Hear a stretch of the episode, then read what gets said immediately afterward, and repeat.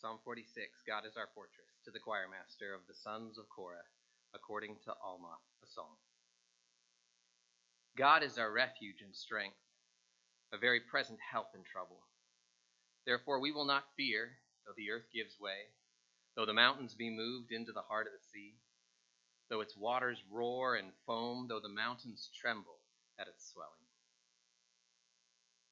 There is a river whose streams make glad the city of God, the holy habitation of the Most High. God is in the midst of her. She shall not be moved. God will help her when morning dawns. The nations rage, the kingdoms totter. He utters his voice, the earth melts. The Lord of hosts is with us. The God of Jacob is our fortress. Come, behold the works of the Lord, how he has brought desolations on the earth. He makes wars cease to the end of the earth. He breaks the bow and shatters the spear. He burns the chariots with fire. Be still and know that I am God. I will be exalted among the nations. I will be exalted in the earth. The Lord of hosts is with us. The God of Jacob is our fortress. Daryl, will you come and pray for us, please?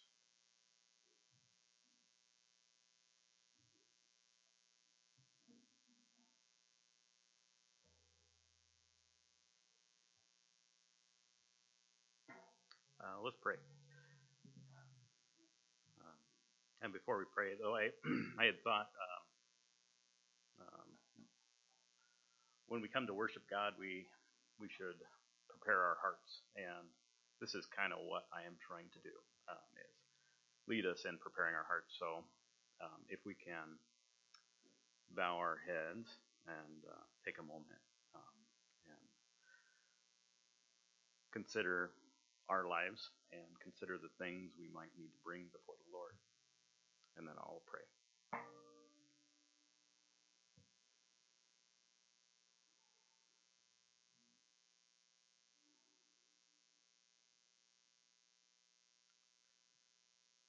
Uh, dear Heavenly Father, um, God, we are broken people. Um, we are lost without you.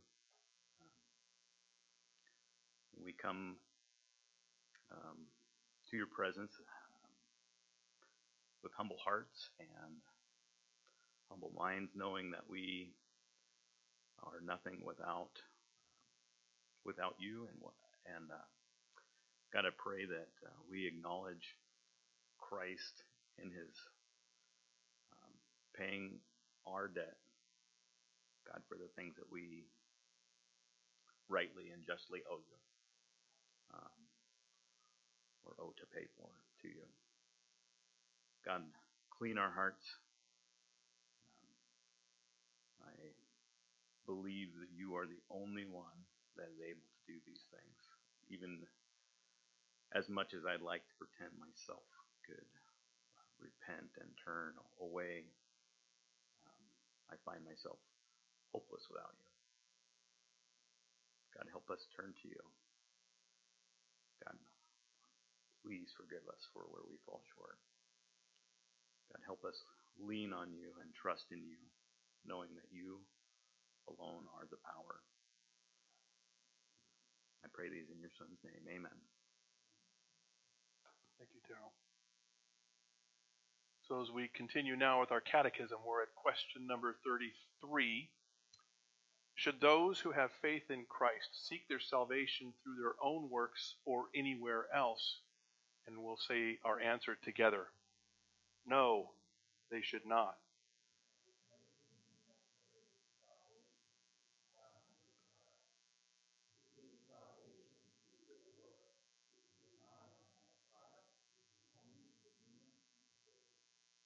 And, and our short answer, we'll say this together as well.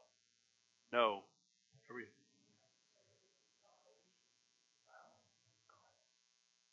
and and I'll read our scripture this morning from Galatians 2:16. Yet we know that a person is not justified by works of the law, but through faith in Jesus Christ. So we also have believed in Christ Jesus in order to be justified by faith in Christ and not by works of the law. Because by works of the law, not one will be justified. Bill said, Please be seated. And Marie, you could come and pray for our congregation.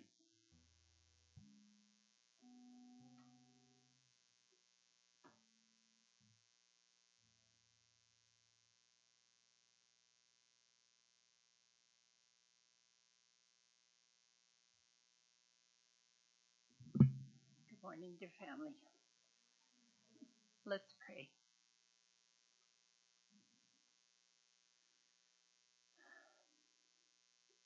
Dear Heavenly Father, we come before you this morning, maybe a little battered from the week we've just put in, maybe a little bit bruised by what happened at work, or maybe with family or relationships, or health issues that we're fighting with, or from the fear laden five o'clock news. But Lord, we come this morning to uh, drink deeply from your well, Lord. We know from whence our strength comes, and we know it's all from you, Lord, because we know that you have the power, you have the wisdom, you have the authority, and we know that we get our strength from you, Lord. We know that you are our creator. We know that you are the great God of wisdom. And we know that you have the authority to change things and to give us the strength that we need to get us through each and every week. Lord, we know you are an awesome God, omnipotent God. We know that you are our Savior, our Redeemer, our provider, our defender, and you have blessed us mightily each and every single day if we just take time to notice. Lord, we just come before you today to be reminded of all of the many things that you do for us. We want to have thankful hearts, Lord, and we want to ask you to forgive us for the many things that we overlook in a day, the things that you do for us that we are not grateful for, that we don't take time to look at. Lord, we want to just um, be aware of the things that you're doing to work in our lives, the sanctification that takes place each and every day. Lord, you are the one true God, our faithful, loving Father, the one who carries us through the valley of the shadow of death, the one who, when there is only one set of footsteps, it's because you carried us through that trial. Lord, we want to thank you for always holding us with your righteous right hand. Thank you for being there through these difficult times. Lord, life with you is so much better than without. Help us to always remember that. Lord, we want to thank you for creating this Sabbath day. What a wonderful opportunity for us to relax and to refresh, to dig, dig to drink deeply from this well that you have provided for us. Lord, we just thank you and praise you. Help us to take time today to reflect on how wonderful our lives are because they are provided by you. Help us to think about what it would be like without you in them. Lord, thank you for creating this day, for allowing us to have this time. Help us to make the best of it and help us to reflect your glory, Lord, in all of the community around us. Thank you for this day, Lord. In Jesus' name, amen.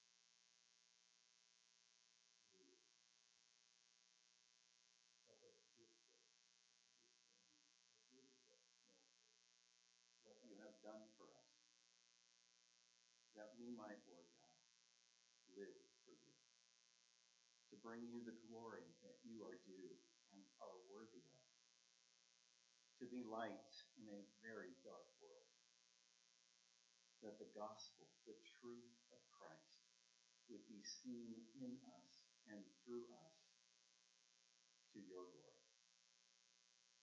Bless now this time in your. Make the words of my mouth your words and the meditations of all of our hearts pleasing to you. In the name of Christ, I pray. Amen.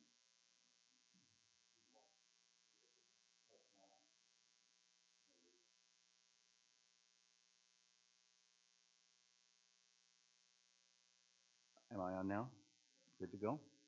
Thank you.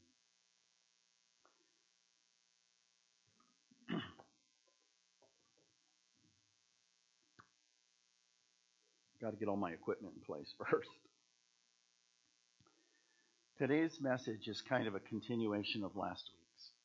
Um, last week I spoke to you about justification and sanctification.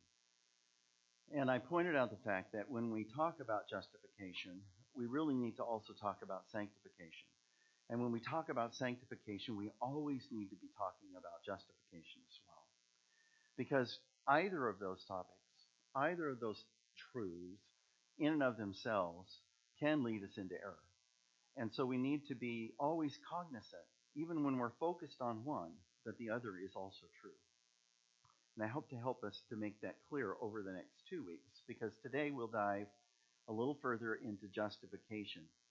And next week we'll continue with the um, idea of sanctification with the 34th Catechism question. So I am going to do just a brief review before I read today's passage. Last week I talked to you about the fact that the law has at least four purposes. And the first one is that it shuts our mouths. Um, and that may seem funny, I suppose, but we tend to say, I'm not so bad. I'm pretty good, in fact. I didn't murder anybody. I'm a good guy. I'm not as bad as so and so. And those are the kinds of things we kind of, we tend to say. But the law shuts our mouths because it's a measuring rod that says you need a better picture of who you are. And and let me paint that for you. The law also provides accountability to the lawgiver, God the Father. He's the one that created the law, communicated the law, and He's the one that holds all of us to that standard. So God is the lawgiver. It also provides us knowledge of sin. See, without it, we don't have that measuring rod we need. We, God's law provides that righteous standard by which we are all equally measured. And it is that law that is so important for us to know. The law also manifests God's righteousness to us. Romans 1 talks about that from the creation of the world, the invisible things about God could be clearly seen. And it names them his eternal power and his divine nature. The law does what, what creation by itself could not do. And that is that law teaches us that God is holy, that God is righteous, that God is just, and that God does also judge. And then through Christ, we have a manifestation that God is also love, mercy, grace, and peace. We talked about the fact that law, uh, justification is a legal term. A person is declared justified by the judge, not because they have no guilt, but because the guilt they do have has been covered by someone else. And so the law declares us guilty, justification pronounces us justified, not guiltless. And so I also talked about the fact that justification is not exoneration. It doesn't say that I was never guilty. It recognizes that we are guilty. And it isn't vindication. It doesn't say, oh, well, you are guilty, but you know what? It was okay. You, you were right in doing it. No. We are without excuse, is what Scripture tells us. And the last thing I tried to close with in talking about justification is this idea that, well, it's more than an idea. What the scripture communicates about justification is that it's done. It's done. And one of the ways it does that is it places the, the word, the Greek word, in the present passive participle form. And just briefly, what that means is the present participle means it happened and it's continuing to happen. It doesn't have an ending. Once started, it continues. That's the present participle. And passive means you had no role in it. I had no role in it. It was done to us, for us, by God Himself. Very freeing to know that I can't earn it, that once I've been granted it, I can't lose it. I don't know about you, but I find that amazingly comforting. And then I talked about sanctification, but I am going to leave that for next week because I really want to zero in on uh, justification, protection, provision, and blessing. To do that, I want to read a portion from Galatians. And uh, then we'll walk through it a little bit step by step. But let me read you the first um, nine verses of Galatians chapter 1. Would you please turn there if you haven't already? Galatians chapter 1. I'm only going to read various sections because I respect your time. And I would rather read the whole thing because the whole thing is needed, really, to gain context. So here's my challenge to you after you leave, go home. And when you're home, read it from chapter 1 to the end. Read it all in one setting. Pretend the chapter divisions are not there. Just read it. And then once you've read it, do it again. And once you've done it twice, do it at least one more time in the same setting. It really won't take you that long. It is important that you gain all of what Paul has to say here to the Galatian church because it brings perspective that you can't get simply with me reading nine verses. But I also want to warn you, as I begin to read Galatians, you're going to hear a tone from Paul um, that is somewhat unusual for him, and I'll explain that um, in a minute. But he's going to be really, really clear on a couple of things. So let me begin to read. Paul, an apostle, not from men nor through men, but through Jesus Christ and God the Father, who raised him from the dead, and all the brothers who are with me, to the churches of Galatia. Grace to you and peace from God our Father and the Lord Jesus Christ who gave himself for our sins to deliver us from the present evil age, according to the will of our God and Father, to whom be glory forever and ever. Amen. I am astonished that you are so quickly deserting him who called you in the grace of Christ and are turning to a different gospel. Not that there is another one but there are some who trouble you and want to distort the gospel of Christ. But even if we, or an angel from heaven, should preach to you a gospel contrary to the one we preach to you, let him be accursed. And we have said before, and so now I say again if anyone is preaching to you a gospel contrary to the one you received, let him be accursed. Doesn't sound like our normal sort of uh, don't want to offend anybody kind of message. Um, he's not really concerned whether they're offended. He's really concerned with what they're believing. And I think that is critically important for us to keep in mind. I want us to see today from this passages and other passages from Galatian and other parts of Scripture the why of justification. We've talked about what justification is, but I think it's critically important that we know the why of justification. We've talked a lot about various aspects of that, but let me walk us through this passage. Paul starts out and he says, Paul, an apostle. Now, that's pretty normal for him. You look at all the other epistles, that's how he starts. But it is unique to Galatians that he says the following Not for men, nor through man, but through Jesus Christ and God the Father who raised him from the dead. When a gospel writer discerns that his credentials are so very important for his readers to know that he interrupts his opening greeting to state them, believe me, you better fasten your seatbelts because he is going to be really, really clear. And he gets clearer and clearer as he goes along. And then he says, To all the brothers who are with me, to the churches of Galatia, grace to you and peace.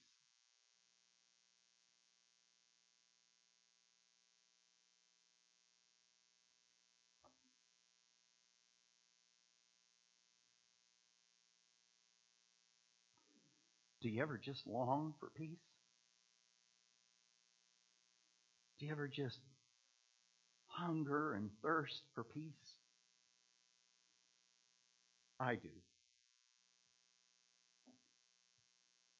Could it be that the reason this longing is within us, and this really has nothing to do with my message, but could it be that this peace, this desire, this hunger for peace that is within us is part of that image of God that is stamped upon us?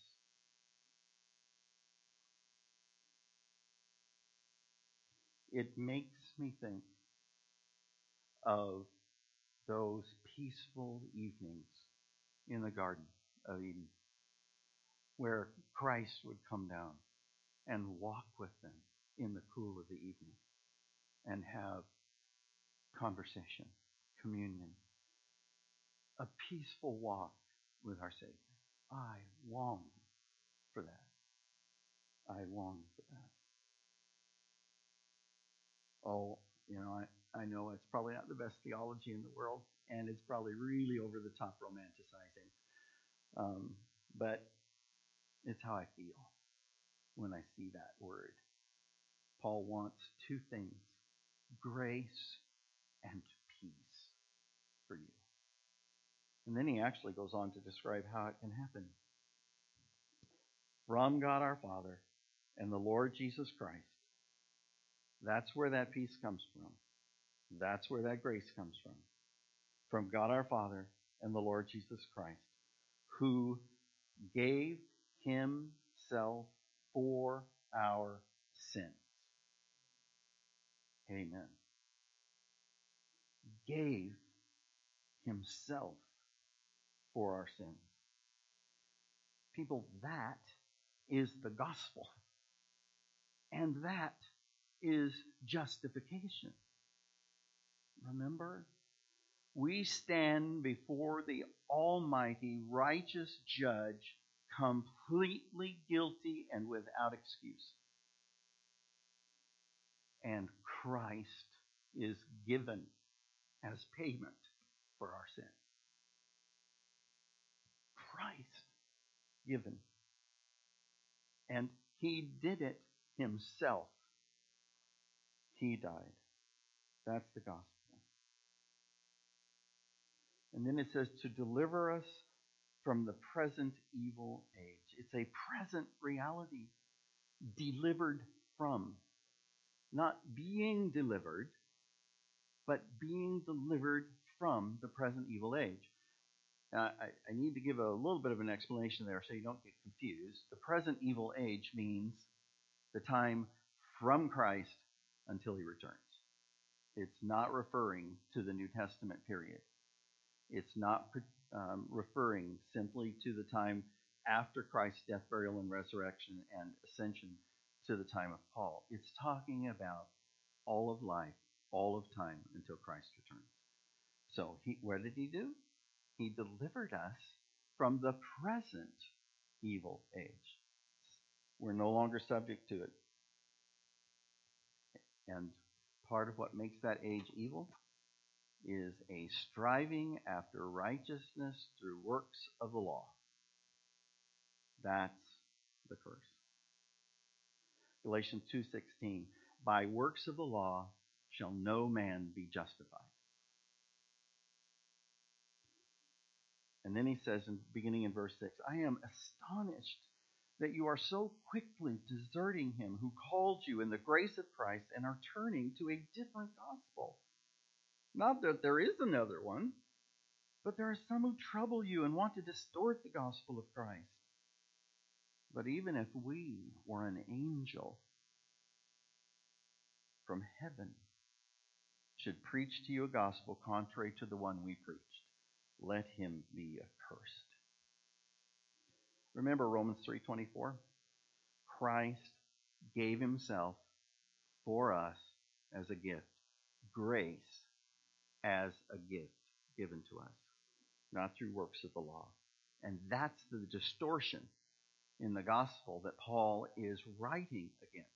He spends all of Galatians talking about that.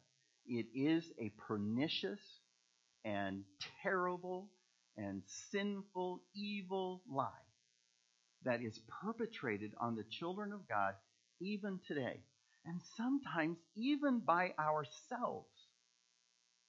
We fall into the trap of thinking that we can earn our salvation. And it is a trap. And Paul makes it clear this, this isn't part of the gospel. This is the gospel. The gospel that Christ, by grace, died for us. Not because of any merit that we have. And then he says these strong words. If anybody preaches anything different, let him be accursed. And just in case we miss it, he repeats it for emphasis. Let them be accursed. Now, what's he talking about? Accursed. It really refers back to Galatians 2:16 again. The curse of the law. It is the curse of the law by which man thinks he can be justified. And scripture tells us that even if you kept the whole law, you would not be justified before God. Because by keeping the law, no man is justified.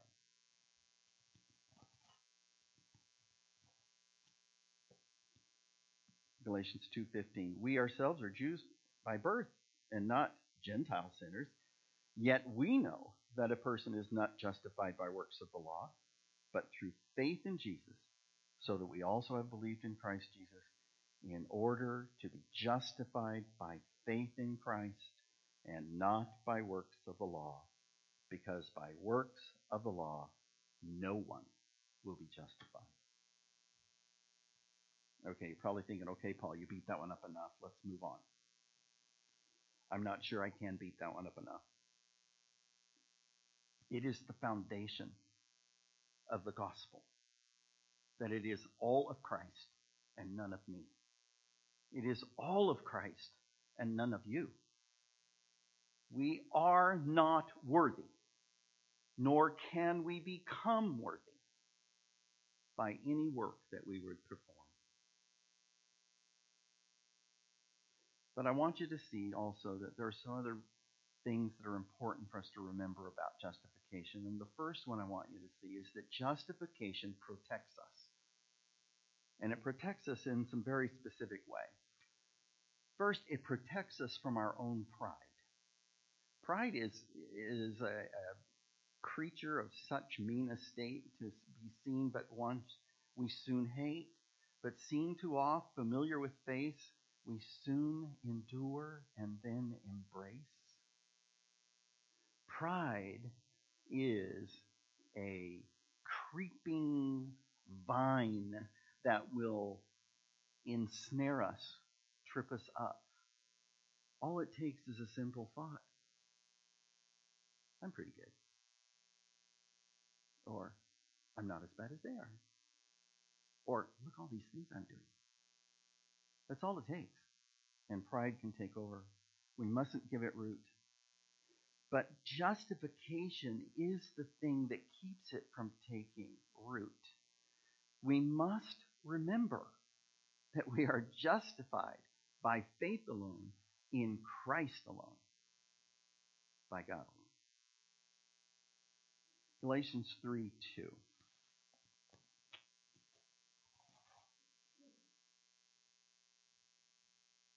Let me ask you only this question, he says.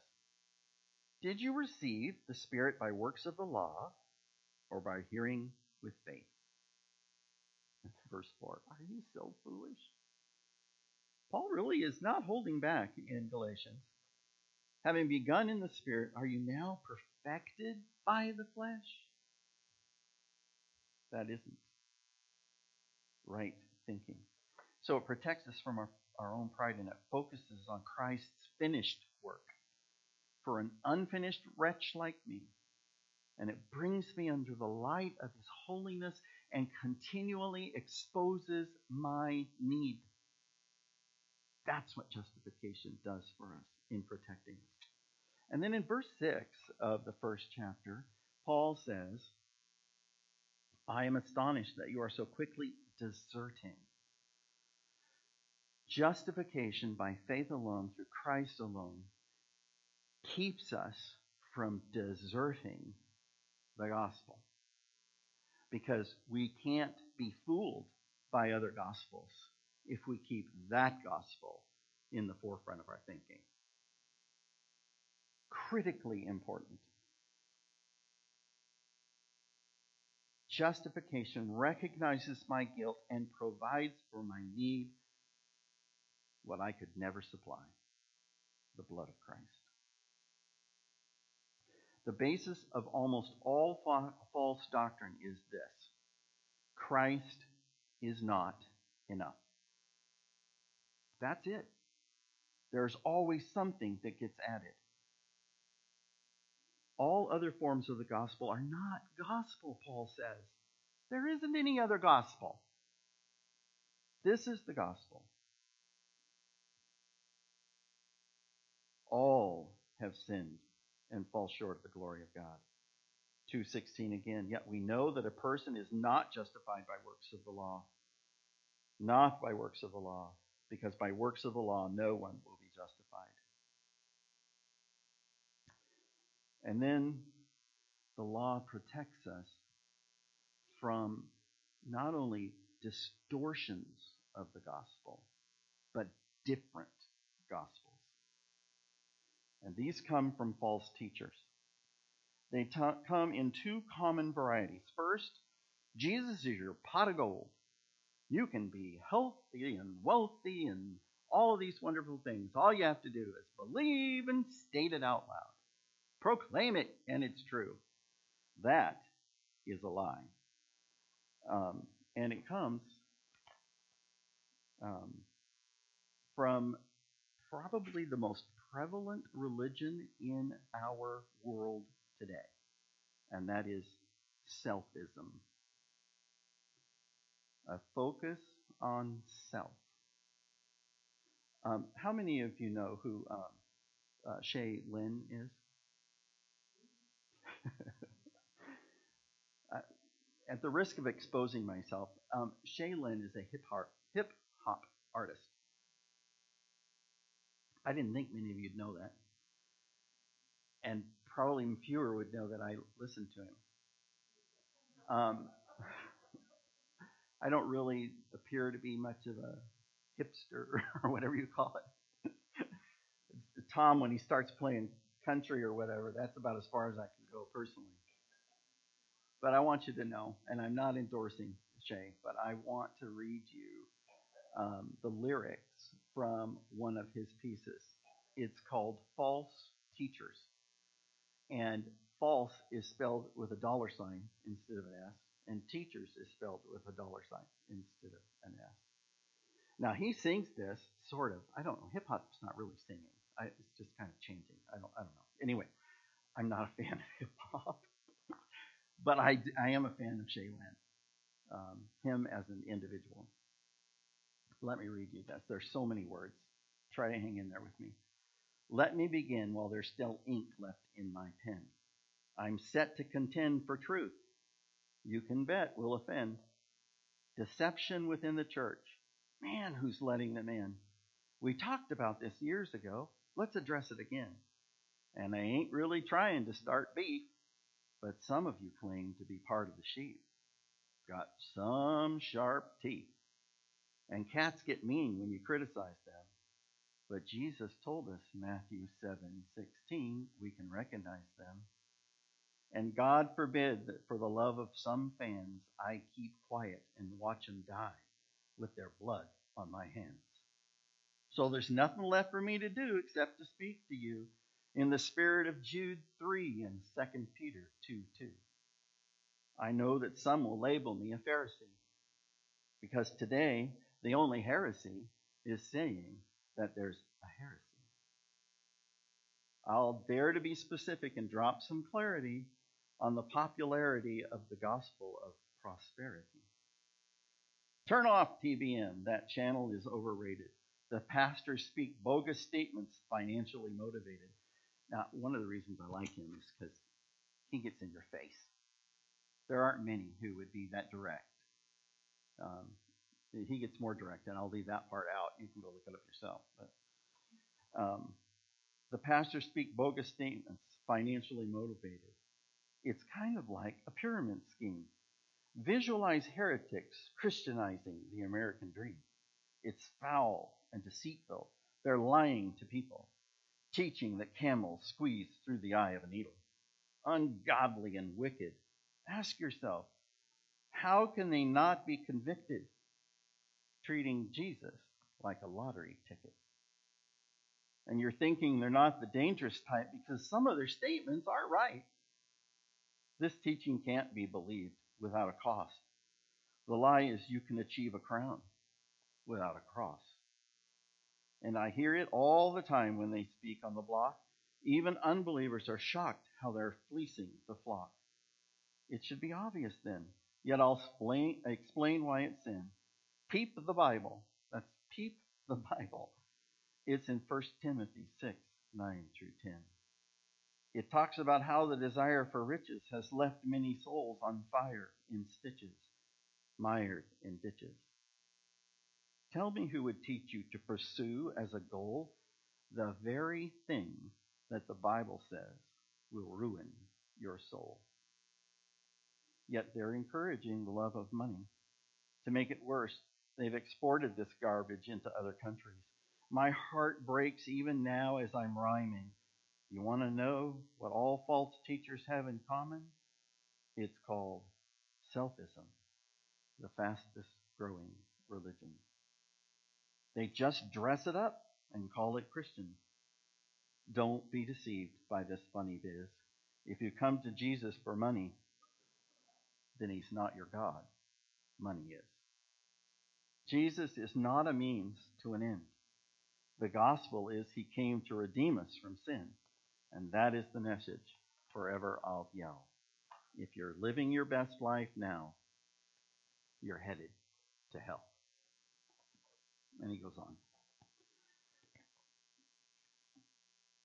I thought it was pretty powerful and pretty spot on in a lot of ways of helping us to see that it's slight distortions of the gospel.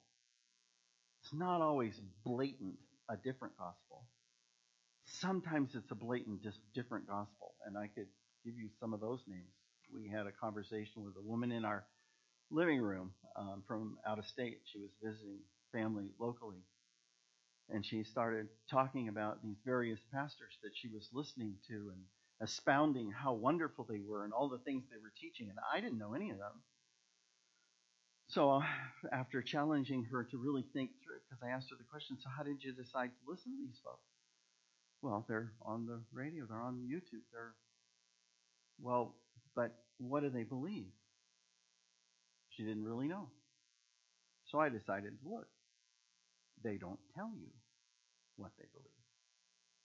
You'll not find a statement of faith on any of their sites, which ought to be a clear indicator that you ought to run in the other direction.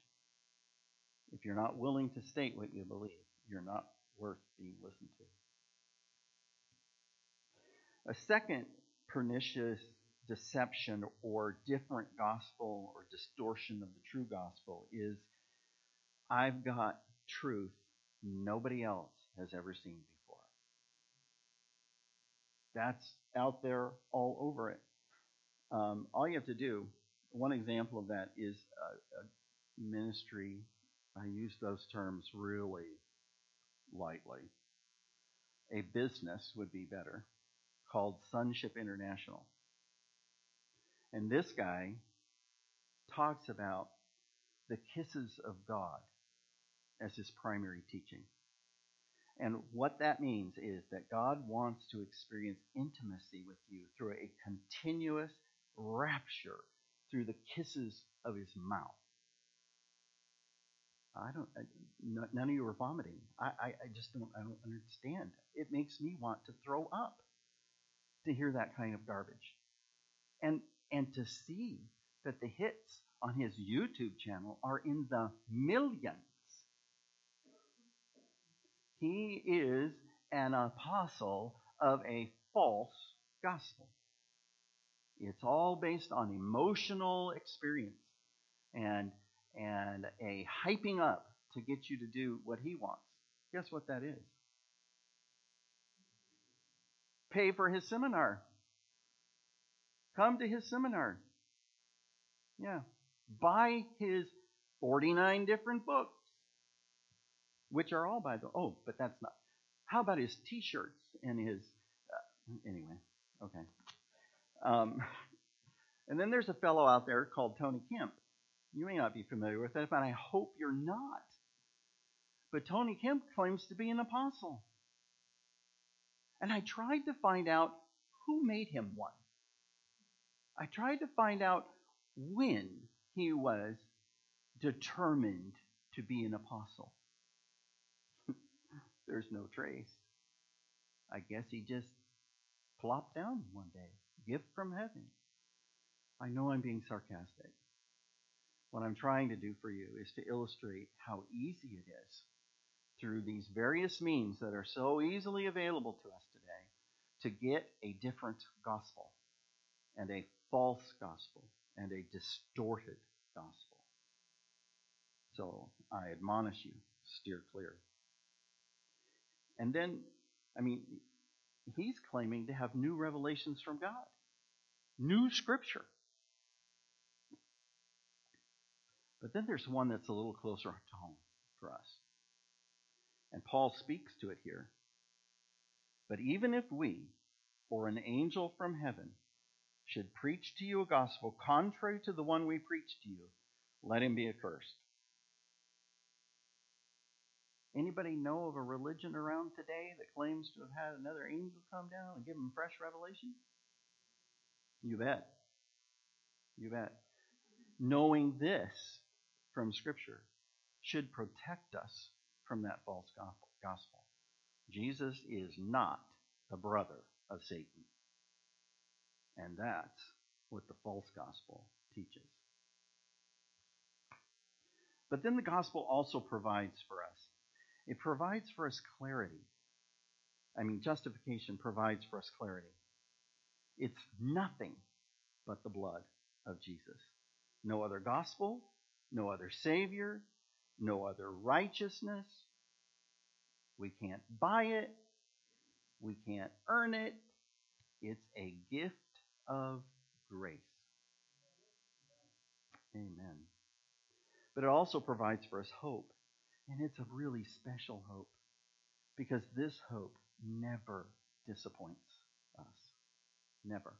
Romans 5 5. Hope does not put us to shame because God's love has been poured into our hearts through the Holy Spirit who has been given to us. Justification gives us access to the Holy Spirit who pours. I love that visual. Pours the love of Christ into our hearts. And then justification also gives us joy we can't know any other way. Joy. 1 Peter 1 8 and 9. Though you have not seen him, you love him.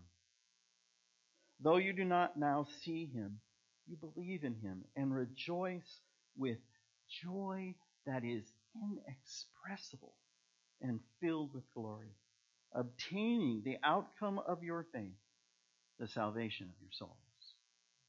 It is a joy that overwhelms you and pushes you to your knees in gratitude for the enormity of the gift that you have received. In spite of the truth of your guilt, that's a God of love and grace and mercy, and a God who justifies. Romans 15:13. May the God of hope fill you with all joy and peace in believing, so that by the power of the Holy Spirit you may abound in hope. Justification also provides for us great blessing. Not only do we get a clear understanding of who we are, not only do we escape the um, possibility of deserting, deserting the gospel, it protects us in so many ways from different gospels and false gospels and twists of the gospel, but it blesses us. And now we're back to that verse grace and peace. The gospel gives us something this world does not, cannot offer. And that is peace. Real peace. Not temporary peace. This is a peace that is ours in the midst of suffering. That's an oxymoron. But that is truth. The peace that passes all understanding keeps our hearts and our minds in Christ Jesus. It is the peace of God that is a blessing that flows out of the truth of justification.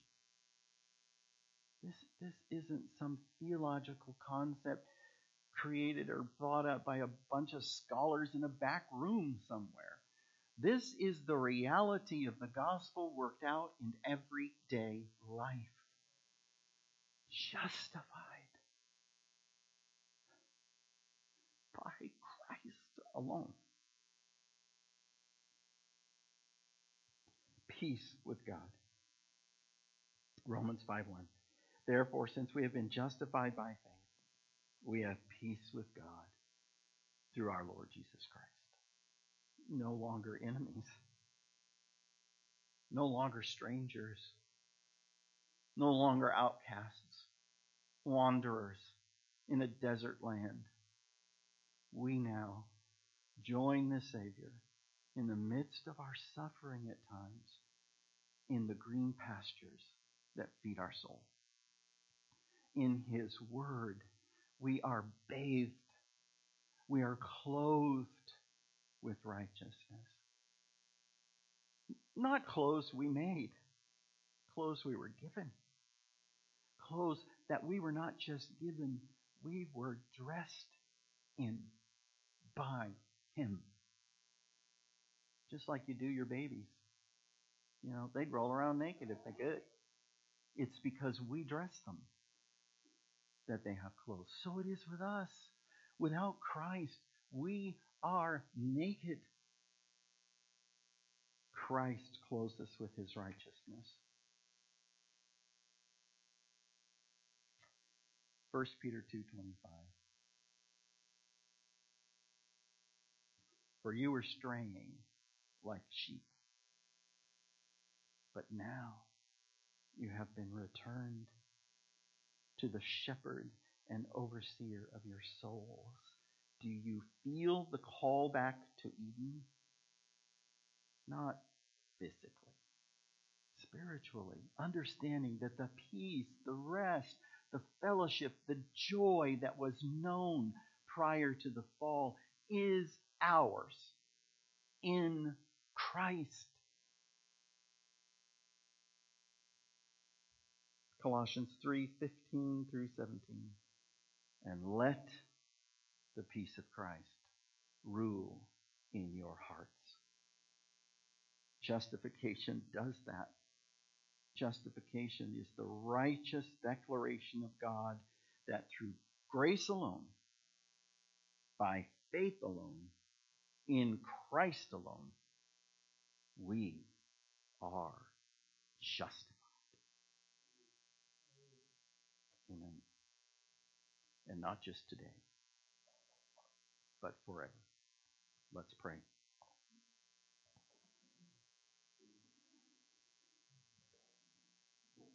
You truly are an awesome God, not only in power and might and glory and wonder. We come before you with awe and we sense the beauty of your being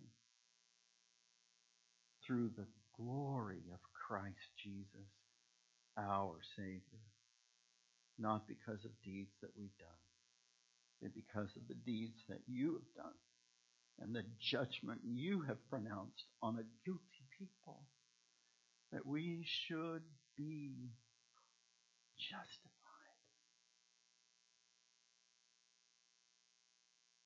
Lord God,